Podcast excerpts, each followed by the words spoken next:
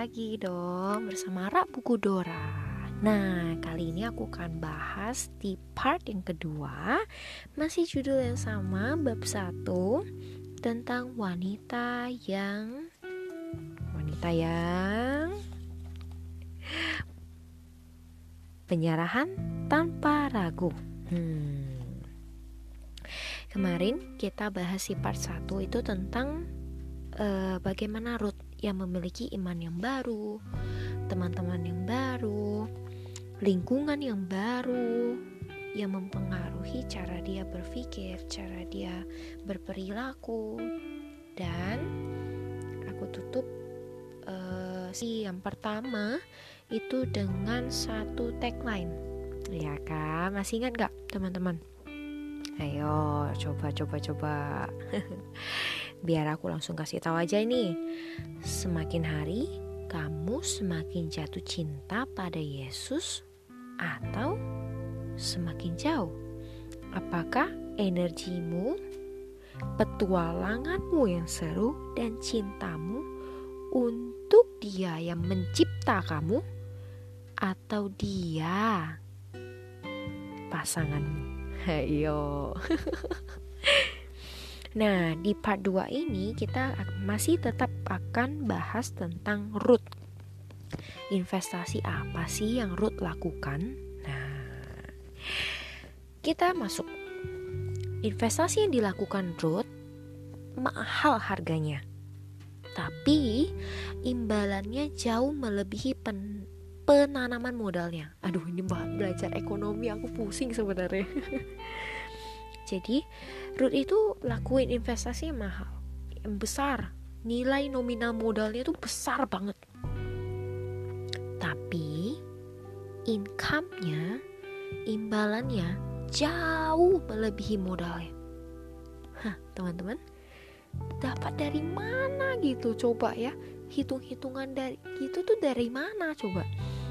Ruth itu bukan saja memilih untuk memutuskan siklus keluarganya, tapi dia juga menantang gaya hidup yang dianut oleh banyak orang Israel pada waktu itu. Dia mencari kehendak Allah, bukan dirinya sendiri. Dia cari cetak birunya Allah, bukan goresan kekanak-kanakannya. Ngerti nggak teman-teman? Jadi dia dia cari itu blueprintnya Tuhan dalam hidupnya. Dia cari jejak-jejak yang Tuhan mau dalam hidupnya bukan goresan-goresan kekanak-kanakannya, bukan coret-coretan kekanak-kanakannya.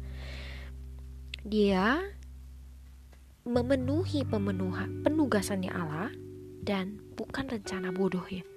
Jadi dia nggak mau nggak mau penuhi hidupnya dengan aduh umur sekian aku harus begini tapi teman-teman bukan berarti kamu gak perlu bikin planning hidup bukan kamu boleh banget bikin planning hidup tapi planning hidupmu harus sesuai dengan apa yang Tuhan Allah tugaskan ke kamu. Jangan melenceng-melenceng teman-teman, baliknya susah. Oke, okay, kita lanjut lagi. We might be out of class, out of mass, out of the citizen, but be still and be brave. Kita mungkin aja kayak dikucilkan kita mungkin aja beda banget sama uh, kebanyakan. Tapi tetap jalani itu. Dan ayo sedikit berani sedikit aja beraninya.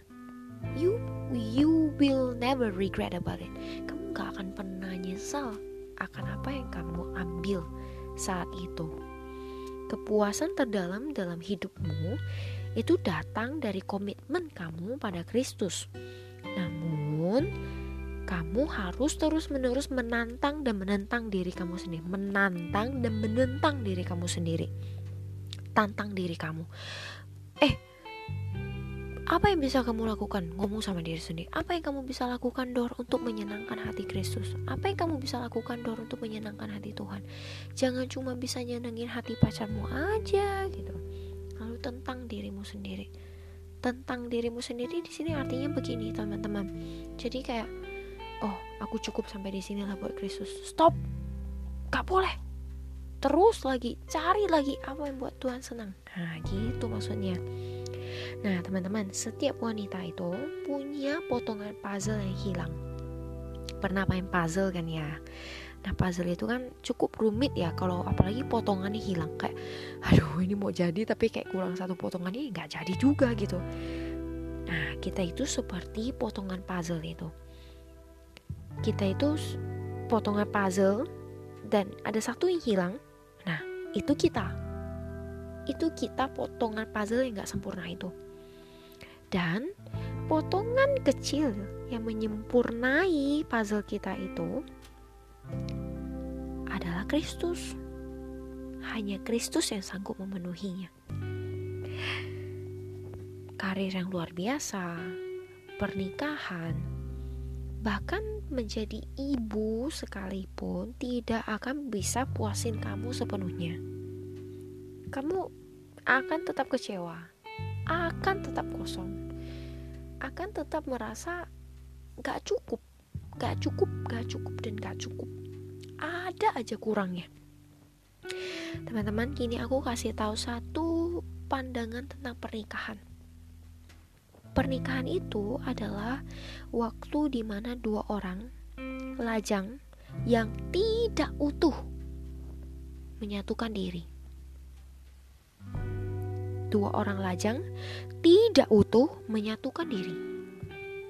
Dan yang patut diingat dan sangat penting ialah garis bawahi kata tidak utuh itu. Dan hanya saat memahami bahwa kepenuhan mereka ada dalam Yesus, barulah mereka bisa saling melengkapi satu sama lain. Jadi, uh, gini, kamu gak bisa tuntut pasangan kamu untuk mengutuhkan kamu gak bisa apalagi kalau kamu tidak sadar kalau yang bisa penuhi kamu, yang bisa memuaskan kamu hanya Kristus. Begitu juga dengan pasanganmu. Tapi ketika kalian sama-sama sadar, kalian sama-sama mengerti bahwa hanya Kristus yang adalah kepala agung, yang adalah pimpinan utama dalam rumah tanggamu, dalam hubunganmu, dari situlah kalian dimampukan untuk saling melengkapi satu sama lain. Kalian gak bisa saling memenuhi teman-teman. Pernikahan bukan untuk memenuhi satu sama lain, no.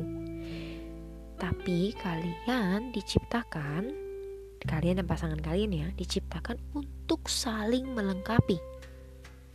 Keutuhan itu tanggung jawab Yesus sepenuhnya. Bukan tanggung jawab sesama manusia, no. Tanggung jawab Yesus sepenuhnya. Dan menjadi pelengkap adalah hak istimewa seorang wanita. Nah, kita ini punya hak istimewanya loh, melengkapi pasangan kita. Seperti Hawa melengkapi Adam. Karena Tuhan bilang tidak baiklah manusia itu seorang diri saja, maka aku akan menciptakan seorang pendamping baginya, seorang pelengkap baginya. Nah, lihat, kita punya hak istimewa sebagai seorang wanita yang tidak dimiliki oleh pria. Berbanggalah itu teman-teman. seorang wanita, ini aku kasih tahu ke teman-teman ya. Seorang wanita yang tidak utuh dalam Yesus akan membuat suaminya kekeringan. Karena apa? Karena dia akan selalu berharap suaminya yang isi celah-celah kosongnya.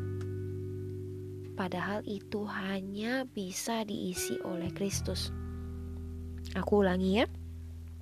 Seorang wanita yang tidak utuh, tidak utuh hubungannya dengan Kristus, tidak beres dasar hubungannya dengan Kristus, akan buat suaminya kering. Kenapa? karena suaminya harus paksa diri untuk mengaliri celah-celah kosong dalam istrinya yang hanya bisa diisi oleh Yesus. Hmm, kasihan ya suaminya kalau kita sendiri uh, gak gak dipuaskan karena kita nggak punya dasar hubungan yang baik sama Allah dasar hubungan yang baik sama Kristus. Maka dari itu penting banget untuk kita perbaiki dulu pondasi kita sebelum kita putuskan diri untuk berpasangan, bahkan untuk membangun rumah tangga. Minta Tuhan untuk mulai proses pengungkapan pada hatimu tentang kepenuhannya, kepenuhanmu di dalam Dia. Hanya Dia yang bisa penuhi kamu, teman-teman. Percayalah, hanya Dia yang bisa penuhi kamu. Dalam sebuah buku yang berjudul Loneliness karya Elizabeth Elliot, ibu ini tiga kali menikah dua kali janda. Tiga kali menikah dua kali janda ya teman-teman. Dia kasih tahu begini, pernikahan mengajari kita bahwa persahabatan manusia yang paling intim sekalipun tidak dapat memuaskan bagian terdalam dalam hati kita. Hati kita kesepian, sangat kesepian sampai mereka beristirahat dalam Dia. Aku ulangi ya, pernikahan mengajar kita bahwa persahabatan manusia yang paling intim sekalipun tidak dapat memuaskan bagian terdalam di hati kita. Hati kita kesepian, sangat kesepian, sampai mereka beristirahat di dalam Dia, di dalam Kristus. Hmm, refleksinya apa, teman-teman? Apakah hubunganmu dengan Yesus menjelaskan satu penyerahan yang tanpa ragu? Atau hanya sekedar label tanpa harga yang mahal untuk mendapatkannya? Tanpa pengorbanan, tanpa ada sesuatu yang harus ditanamkan, tanpa ada sesuatu harus diinvestasikan dengan sangat mahal. Kedalaman hubunganmu dengan Allah itu tergantung sama kamu. Allah tidak pilih kasih, teman-teman tidak pernah pilih kasih. Tapi semua pilihan ada di tangan kamu. So, bijaklah dalam memilih.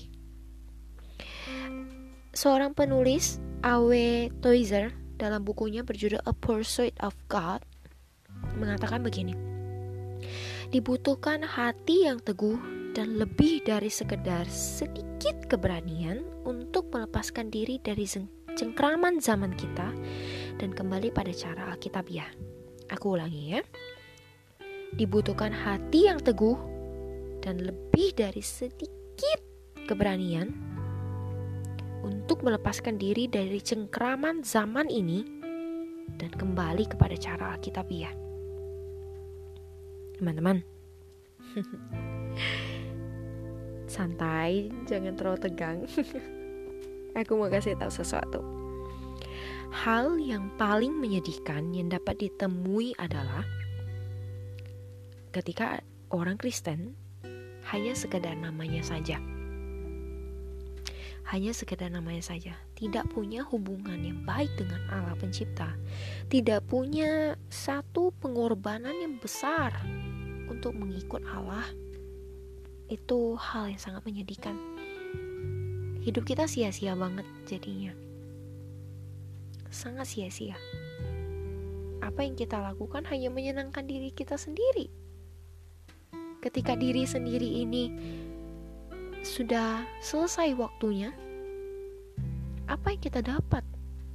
Gak ada teman-teman. Gak ada. Sia-sia banget.